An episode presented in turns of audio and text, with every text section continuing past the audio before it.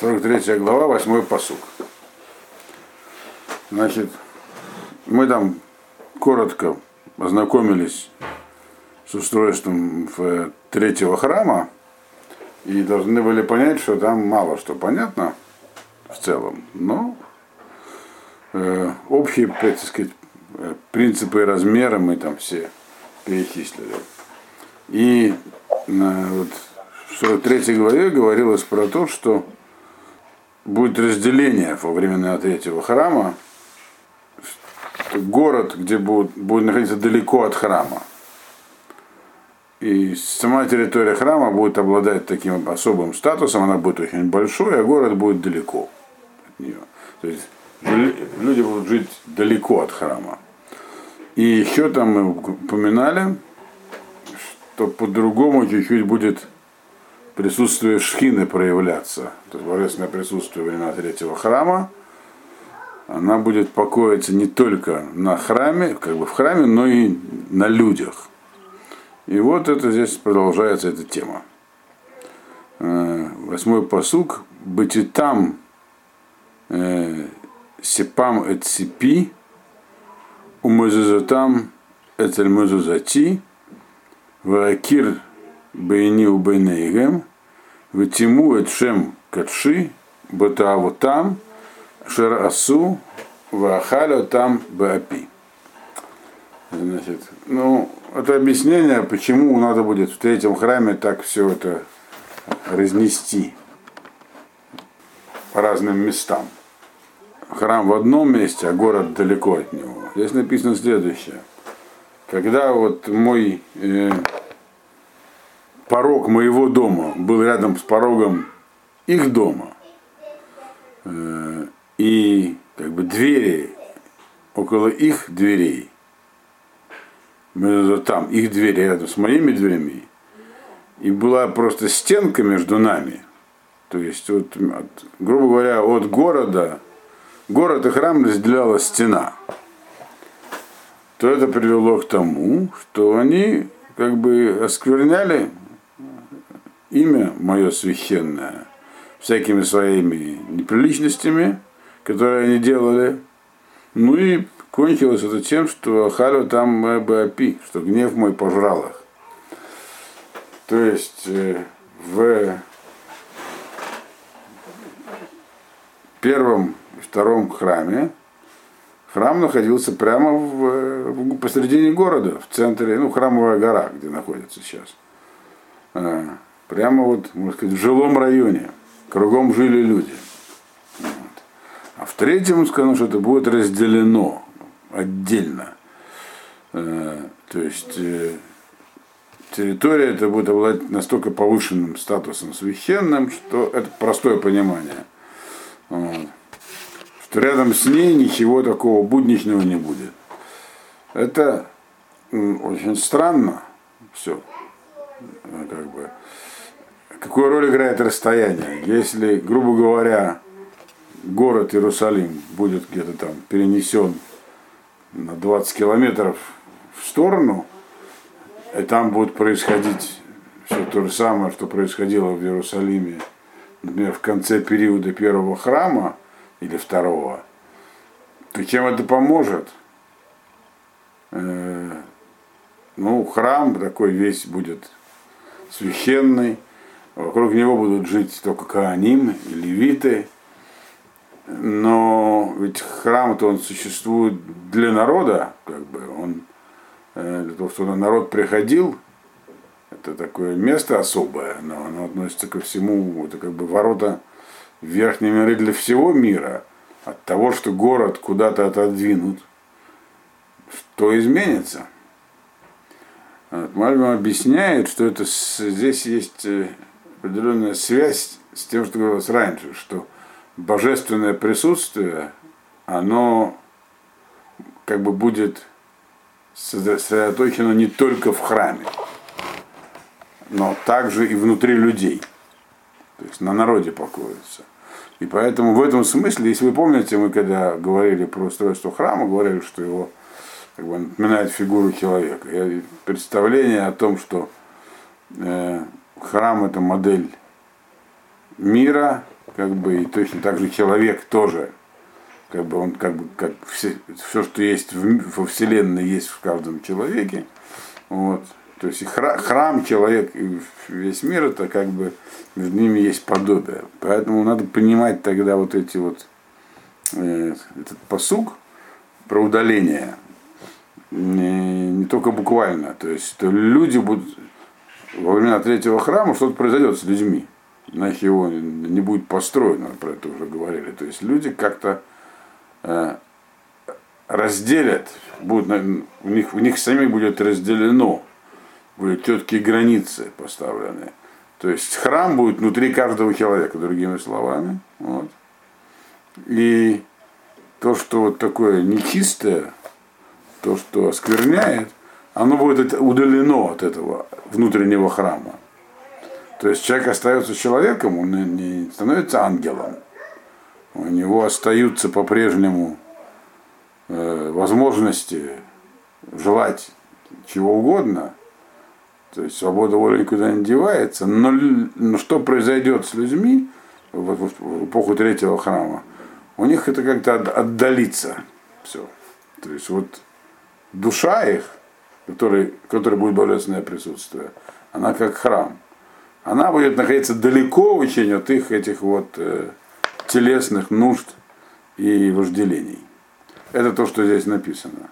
И, собственно, получается, что то, что физически храм будет удален от города, это просто символ того, что люди станут, иначе как бы, устройство людей будет станет другим. То есть они, интересно, они, не, они не превратятся в ангелов, так? но как бы, ну, если по-простому, уровень их праведности повысится. То есть праведники тоже могут испытывать разные всякие э, э, желания и мысли, но они отдалены от них как бы. Вот так бы, это то, что говорится, это то, что говорится в этом посуке. Наступит такое удаление разделение святого от э, будничного внутри человека. Ну, иначе не очень понятно, к чему все это. Так Малин объясняет. Потому что просто физическое отдаление города от храма, оно мало что дает. И, собственно, в девятом посуке эта мысль выражена еще более четко. Девятый посук. В ата Ярахаку эд знутам. Упигарей малхейгем мимени. Вешаханти бетухам леолам.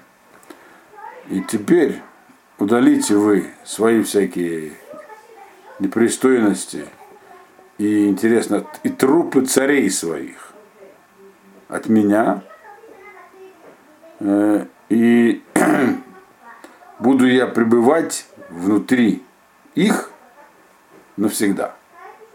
То есть внутри вот этого народа. Значит, ну, удаление непристойности, то есть каких там желаний и прочего, это понятно. Не очень понятно про трупы царей.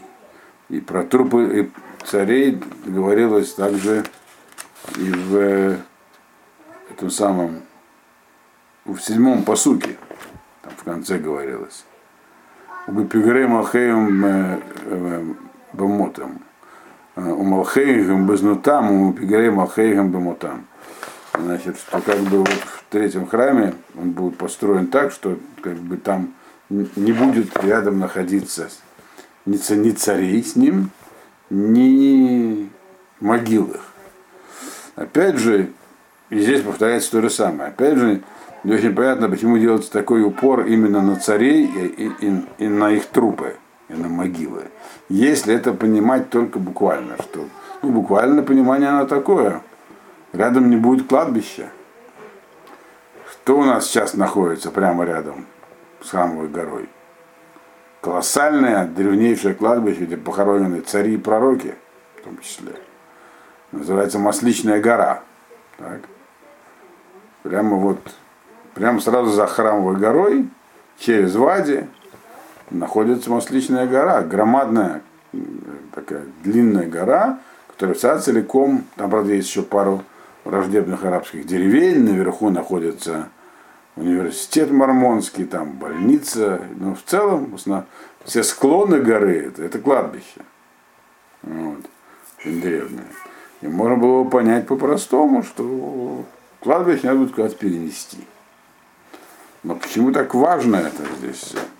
Почему это второй раз говорится? То есть, то есть здесь так опять же имеется в виду как бы нечто другое тоже, внутреннее устройство человека. Если вы помните пророчество, которое было два пророчества, там про дощечки, про долину сухих костей, еще в 34 главе было пророчество про то, что Машех, Бен Давид, появится, и, собственно, третий храм, когда люди изменятся. То есть из, из овец, которым необходим пастырь, такой царь, станут людьми.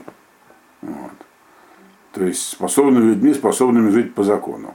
Если вы помните, э, то как, ну, вся книга судей, кто из вас ее там проходил, либо читал, либо слушал лекции, она, вся эпоха судей, она чем характеризовалась? Почему, когда люди вошли в землю Израиля тогда, сразу, ну, Ивашов Бенну ввел всех, ведь есть заповедь в Торе, Сом Тосим Аллахамелах, поставь над собой царя, правителя.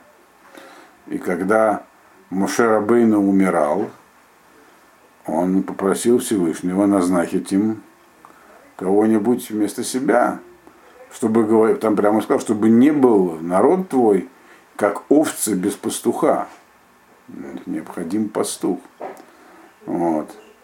И Ашуа Бен был поставлен качестве такого лица.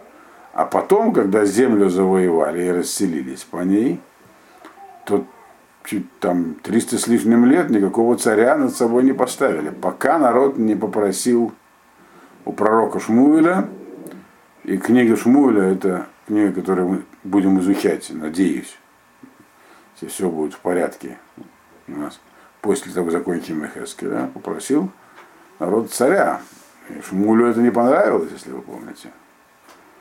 Он сказал, у вас Бог царь. Зачем и через пророков передает он свою волю.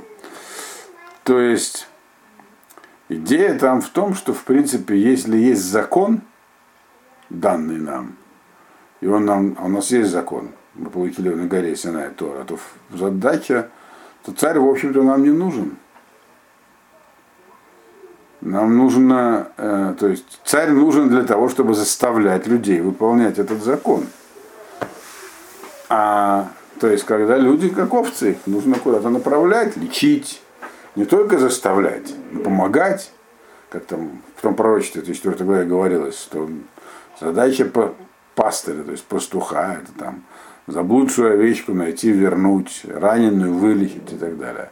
А если все овечки уже не овечки, они сами могут себе позволить, они люди, живут по закону, то по идее им не нужен царь. Вот. И тогда задача Машеха, она может оказаться не той, которую многие себе представляют. Здесь вот про это говорится, что э, поэтому такой делается упор на, именно на царей. То, что было сказано там в 34 главе, что не, я, у вас никаких пастырей не будет. Э, будет у вас э, только вот когда вы станете людьми, а не овцами, то есть по идее, сможете жить сами по закону. Это значит быть человеком. То есть не нужно вас спасти будет. Вот тогда к вам придет из Машех из дома Давида. То есть его задача будет уже не заставлять вас получается, выполнять заповеди, а помогать вам в этом. Принести мир в землю главным образом, чтобы вас никто не трогал больше, чтобы вам не, не мешали, не давали. То есть, и вот это здесь, в принципе, на это здесь намекается э, в этом девятом посуке. Э, он говорит тут, то есть третий храм он будет построен как бы вдали от того, что от всего, что связано с царством. Э, потому что пастыри когда появляются цари, это признак того, что народ сам не в состоянии справиться. Вот про это здесь говорилось в этом посуке. Значит, но дальше начинаются снова технические детали. Десятый посук. Вата бен Адам гагет эт бейт Исраэль это Абайт, Вейкалму Манатейгем, Умудеду, это Тахнит. Ты, человек, тогда ты скажешь народу Израиля э, э, все про храм, э, когда они почувствуют стыд за свои грехи, и тогда уже они будут, так сказать, по этим размерам делать план строительства. То есть, другими словами, здесь говорится, вот наступят времена, когда э, у евреев душа будет устроена иначе. Про это уже говорилось раньше, что я вам поменяю сердце и так далее. Вот. То есть, и это как бы есть фигурально объясняется, как будто как бы удаление материальной части человека от духовной, внутри самого человека ну, появится большая дистанция, и тогда им станет стыдно за то, какими они были раньше. И вот тут-то ты им все и расскажешь, то, что я тебе говорил, как строить храм. И тогда они его и построят. Э, ты расскажешь, это очень интересно, потому что Ихескель рассказал об этом прямо тогда. И у нас, это вот написано, мы сейчас это читаем в книге Ихескеля. Некоторые из этого делают вывод, что Ихескель снова появится на тот момент. Потому что так просто построить храм, потому что он здесь описал, будет трудно, и что вообще Ихескель появится и будет так бы тем, кто начнет в этом, он был Каэном, начнет служение в этом храме. Встретим. То есть здесь описываются времена третьего храма в этих посуках времена э, с точки зрения людей, которые будут тогда жить. Вот. Вот. Одиннадцатый посук. В им нихлему Миколя Шерасу, Цурад Габайт вот хунато, Омоцаав Умуваав, Вехоль Цурато, Ветколь Хукотав, Веколь Цуратав, Веколь Торато, Гудау там, Ухтов лейнегем, вишмеру et коль цурато, et коль кукотав, васу ото. Значит, если действительно испытают они стыд за все, что делали, то есть, то есть люди станут ну, более духовными, и, когда им, и тогда им действительно будет стыдно за то, какими они были раньше. Вот. Вот тогда, Микуль Шашарасу, тогда вот э, э, этот сам, план храма и все его свойства, и э, Моцаав, Умуваав, и все его входы и выходы, и все, и, и, и как бы все архитектурные детали, и законы все связанные с ним, э, и все, что там внутри есть, и то, что там нужно соблюдать, тогда ты им все это расскажешь и запишешь у них перед глазами. Вот. То есть объяснишь им, как, чтобы они это увидели. Не услышали только, как бы, как ты в пророчестве я записал, но увидели, и они будут соблюдать, они сделают все как положено, все вот по этому плану, и, и все законы будут там соблюдать. Вот. Э, здесь как бы Ашем дает Ихескелю понять, когда и как все это осуществится. Вот ясно было все показано, он так коротенько записал, но он говорит, придет, время этого придет не скоро. Вот. Народ должен будет для этого созреть. Опять же, созреть, написано было в Ихескеле до этого, что Ашем в какой-то момент поможет им созреть. И там не сказано, как поможет. Скажут, что просто люди поменяются в связи с какими-то событиями, это, сдел... это событие будет исходить свыше. Вот. Там, поменяя вам сердце каменное на сердце человеческое и так далее. Это мы уже проходили. Дальше, 12-й посуг.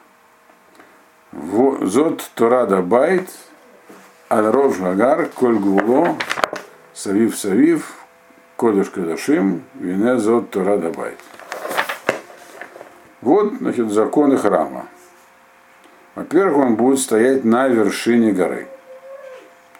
Э, и все границы его будут савив-савив, то есть э, вокруг него будет такой как бы центр, то есть в центре горы будет храм, вокруг него будет такой квадрат, граница храмовая.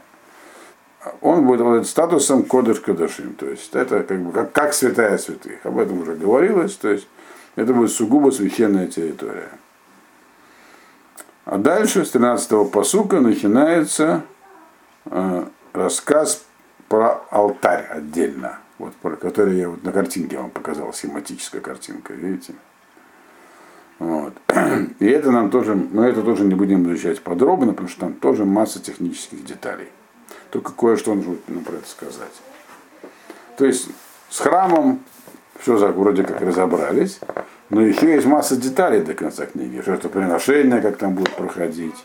Вот. Э, и начало э, деталей, детализация, оно с алтаря начинается, с жертвенника. Это Мизбех Гаулаун, который стоял перед э, входом во дворе внутреннем, перед входом в храм. А такой же был, ну не совсем такой же, размеры другие были в мешкане, он был намного меньше. Он назывался там Мизбех Нехошет, медный алтарь, потому что у него была медная оболочка, которую каждый раз заполняли там землей. Потом был в первом храме построен такой же алтарь, царем Шламо, и во втором. Вот. И будет в третьем. Теперь они отличались друг от друга. Тот, который был построен во втором, во втором храме Хахамим понимали, что э, этот храм временный, и поэтому они не, не могли, не делали его по описанию Хескеля, но алтарь, который там был, Мизбех, он был похож на тот, который описан в Хескеле. То есть отличался от того, там есть отличие от того, который был у, у, в первом храме у Шлуму. Вот. Скорее всего, алтарь строили еще и потом. То есть по некоторым ну, данным, есть у нас такие, у нас, мы мало что знаем про восстание Баркохба. Оно было в, если вы помните, в, в, в первой половине второго века. Потому что никто не описал его. Вот, про восстание иудейскую войну против римлян. Мы знаем довольно много, во-первых, потому что про него писали написано в Геморе, довольно много, а во-вторых, был историк такой, хотя мы, он, конечно, там, предатель и все такое, э, Иосиф Флавий, но, но он написал подробно, хотя это тенденциозно, но и из тенденциозного описания можно многое понять. Вот. А про восстание Баркоба мы мало что знаем, но, судя по всему, по некоторым археологическим данным, Э, Барковбас храм-то не, от, не отстроил. Вот. Историк, который описал его восстание, Диокасия, христианский историк, жил через сто лет, он мало что нам дает. Но по, по монетам, которые, по крайней мере, есть, остались от Баркоба, судя по всему, алтарь он тоже построил. То есть жертвенник был, то есть жертвы приносились в храме. То есть можно, по идее, если сделать только загород, ну, такой забор, можно приносить жертвы, и, даже когда храма нет на этом алтаре. Так вот, э, поэтому здесь начинается сейчас подробное описание, как будет устроен алтарь в третьем храме. Мы не будем, мы его пройдем так же, как проходили, э, когда говорили про устройство самого храма. То есть там есть масса архитектурных деталей. Вот я вам здесь схему показал. Сейчас я вам для примера покажу другую схему. Вот. Сейчас. Значит, обратите внимание здесь, пока мы не начали, на, на, на, вот на эти детали. Это основание алтаря. Оно, видите, такое ступенчатое. Вот. Три ступеньки в нем есть. И вот, так, и, и вот эта вот линия. Здесь они нарисованы очень архитектурно. И вот здесь вот такие так называемые рога по краям, видите, стоят. Вот. Ну и пантус есть. Это как кто-то реконструировал их в 19 веке, такое изображение. Сейчас мы вернем то, то схематичное изображение. Вот. По нему удобнее объяснять. Просто. Тут видите, вот эти рога, они изображены схематично, потому что мы не знаем, как они выглядели. Основание здесь не, не прорисовано, то есть толком ступенчатая. Средняя линия тоже есть. Есть еще важная вещь, вот такой вот, такая вот кевес, такой, э, кевиш, доска вот эта вот, которая на той схеме не было. Из того, что мы видим, мы видим, то есть разные схемы, видим, что нет однозначного понимания. Но здесь, скорее всего, нарисован э, э, алтарь, который был, возможно, во втором храме. Но, или же тот, который описан в третьем, они не сильно отличались. Теперь давайте быстренько проскочим по описанию. То есть, значит, начинается оно с э, 13-го посука.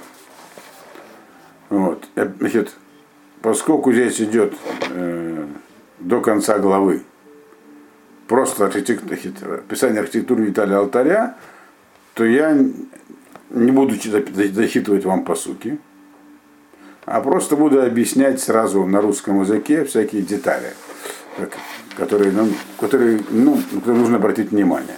Просто перевод посуков такой, переводы бывают разные, так что я буду давать такой усредненный. Вот. Ну, во-первых, вот, значит, 13-й посук.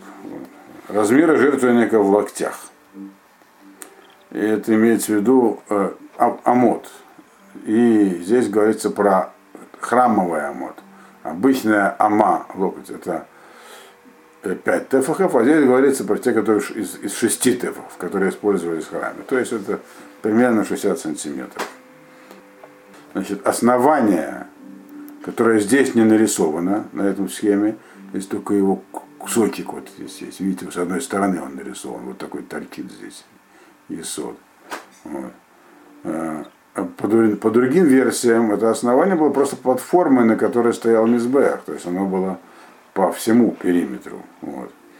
Значит, его э, э, глубина была Ама, ширина Ама, вот, и он был со всех сторон э, каким-то, у него была какая-то отбортовка со всех сторон еще. Теперь это сама, сам жертвенник, сама это сама, сам алтарь Мизбеах. Значит, от основания, которого на этой картинке, как я сказал, уже нету, так, до уступа жертвенника, вот до этого места, так, два локтя, то есть э, метр двадцать, примерно это расстояние. Вот. А выше 4 локтя, то есть 2, 2 с лишним метра. Вот. Это, эта схема, видите, она непропорциональная. Вот. Значит, дальше есть еще, э, здесь этого нету на этой схеме, но это мы видели на том рисунке. Еще один ярус, на котором находились находилась, э, находилась э, Мараха, то есть то место, где, где ну, сказать, очаг, где сжигали жертвы. Вот. Э, значит, э, она была высотой тоже э, 2 метра вот, примерно. И там выступали вот из этого верхнего яруса четыре рога. Вот четыре рога здесь схематично нарисованы. Как они выглядели на самом деле у нас нет четкого представления. То есть, ну вот здесь вот находился вот наверху э, очаг.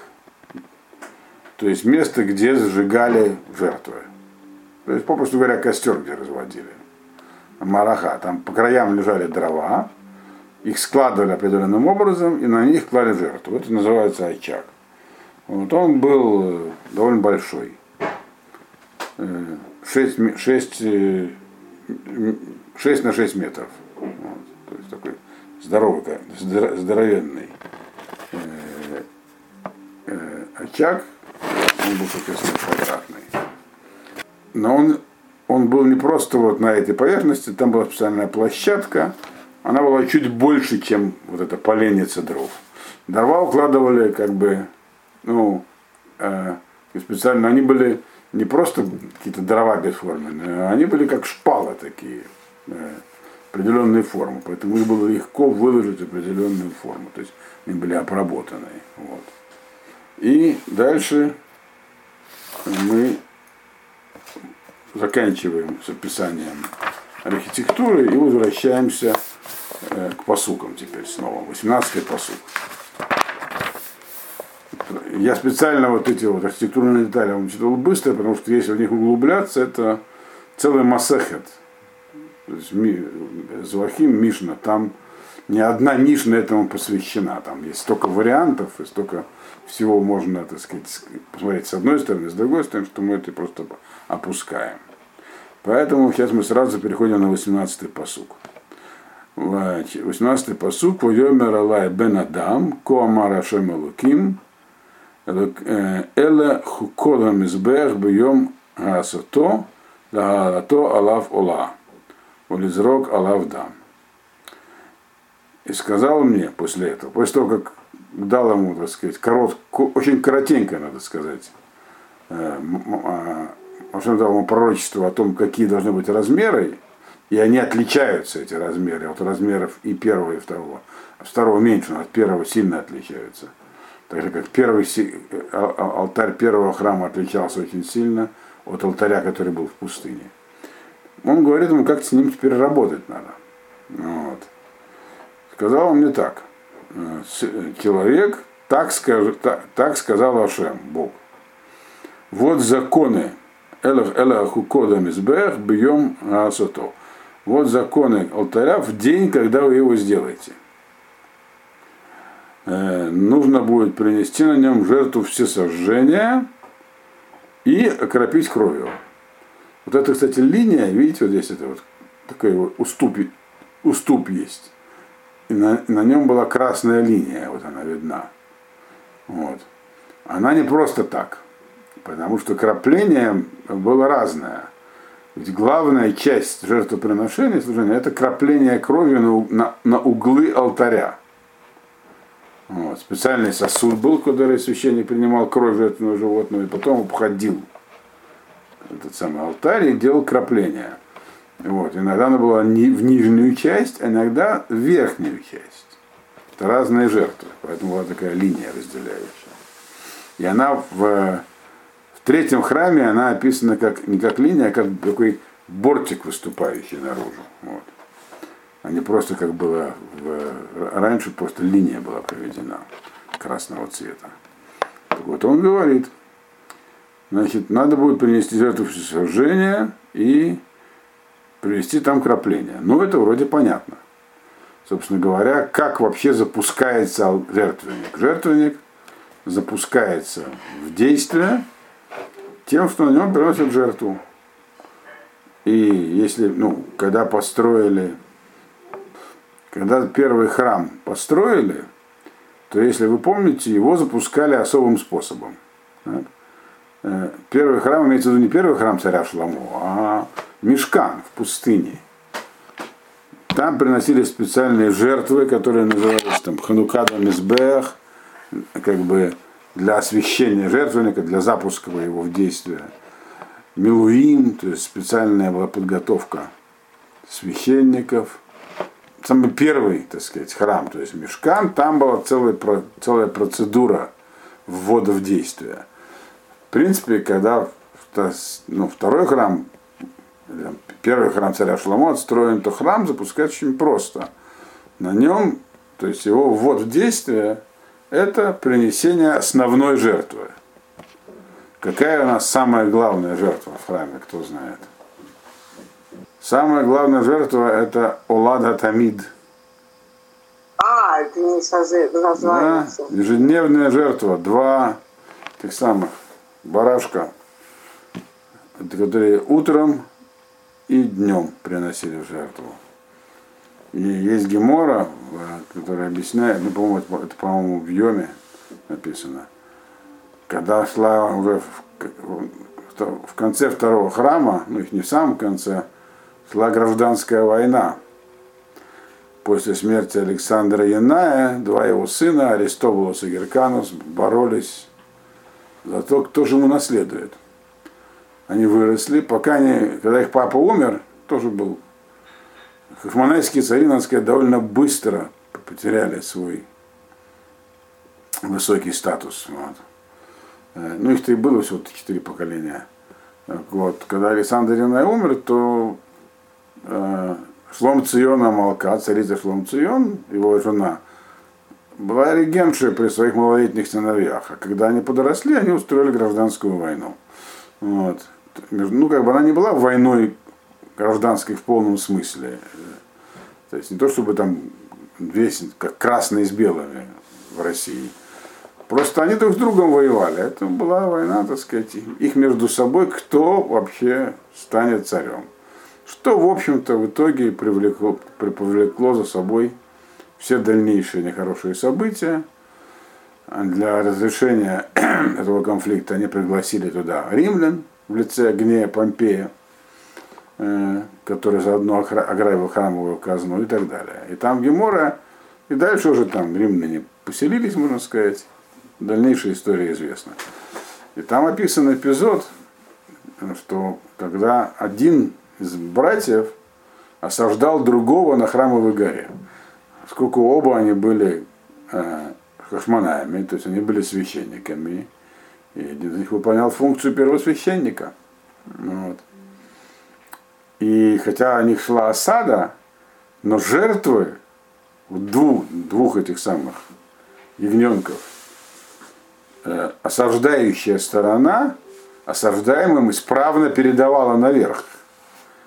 Те им из храмовой казны опускали вниз деньги за них, так положено, а и на веревке поднимали вверх, потому что лад тамит это как бы самая главная жертва, она постоянная, ежедневная производится. В ней как бы есть, есть такие символические и так далее. Ну, короче говоря, главное.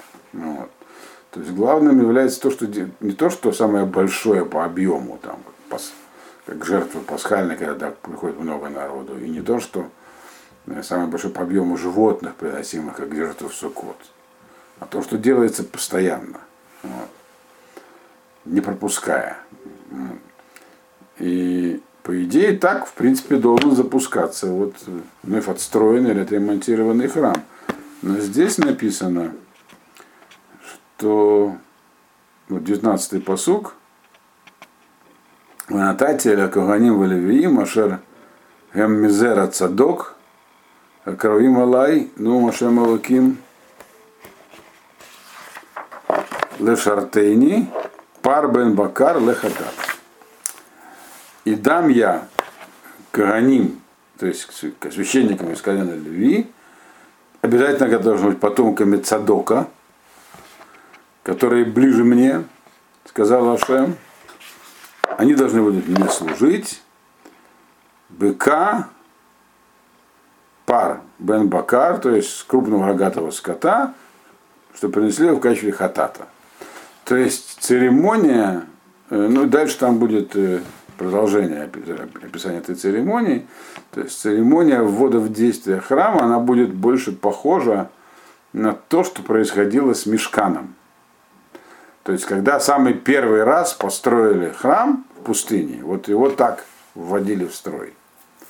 Вот. То есть этот третий храм, показывается, он будет как бы, как бы новая совершенно вещь. Как, как будто все сначала началось. Как вот мешкан в пустыне. Это видно по тем жертвам, которые они будут приносить. Э, это мы уже в следующий раз прочтем. Сейчас только объясню, почему имеется в виду здесь цадок. Э, Цадок был поставлен э, первосвященником царем Шламо. До него эту функцию выполнял Эвьятар, который был другом и соратником царя Давида, но в итоге, когда был заговор Даниягу, то Эвьятар стал на его сторону. Это написано в книге Малахима, это написано почему, поэтому его как бы и, и, и, и Витар, и Цадок, они все потомки Аарона. Просто семья Цадока после этого стала как бы из нее, из ее среды выдвигались первосвященники. Кто сегодня Цадок, кто у нас, у нас есть Кааним, мы знаем, кто у нас есть священники, их довольно много. Но определить сегодня, кто из них потомок Цадока, а кто чей потомок, я не думаю, что это как-то представляется возможным. Вот. Э, То есть, ну, то есть, ну, это была как бы последняя авторитетная священническая семья. Вот, дома Цадока.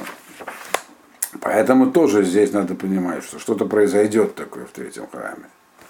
То ли сам Цадок снова появится, то ли станет ясно, собственно, кто потомки Цадока. Но здесь, ну, ну как бы это тоже указывает, что вот этот третий храм, это будет как будто что-то совершенно новое. То есть они просто, там был первый, второй, третий, четвертый, пятый.